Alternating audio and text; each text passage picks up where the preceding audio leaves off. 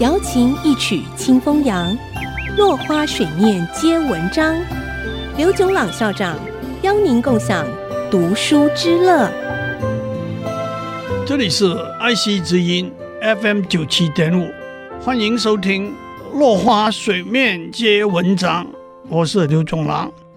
今天我们谈《三字经》的孝悌。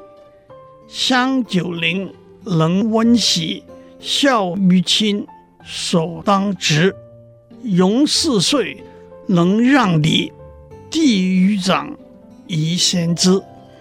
用黄香的例子来讲孝字，用孔融的例子来阐述悌字，对于颂讲恭敬有爱的行为，是应该要早早知道的。黄香是东汉时代人，年仅九岁，母亲就过世了，和父亲相依为命。小小年纪就懂得孝顺和照顾他的父亲。夏天的时候，先用扇子将父亲睡的席子和枕头扇凉；冬天的时候，他先躺在父亲的睡床上，温暖了被褥。再请父亲上床就寝，这就是黄香善枕温亲的故事。黄香学问好，能力强，为人公正无私，在汉章帝和汉和帝两朝中历任尚书郎、左丞相等高官要职。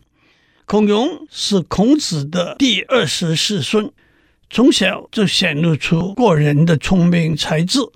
他祖父六十岁生日那天，贺众盈门，有人送了一盘梨作为贺礼。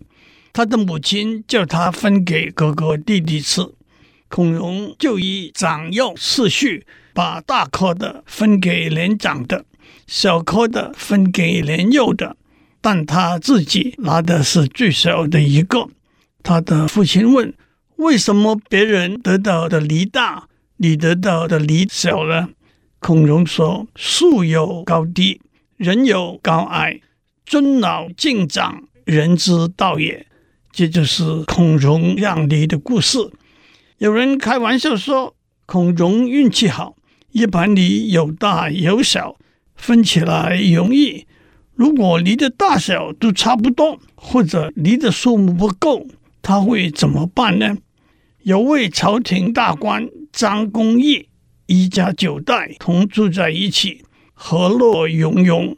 有一天，皇帝赐给他一颗梨，虽然大家都分享皇帝御赐的梨，但他决定大家都不吃，拿来供奉祖先，荣宗耀祖。另一个故事是皇帝赐给大官一颗梨和一只鸽子。他把梨子吃了，把鸽子带回家和家人分享。皇帝问：“为什么独享一颗梨？”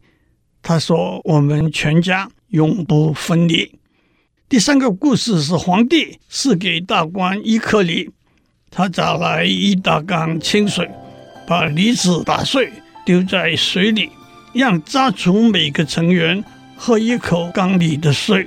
如此一来，全家人都能一起尝尝梨的滋味。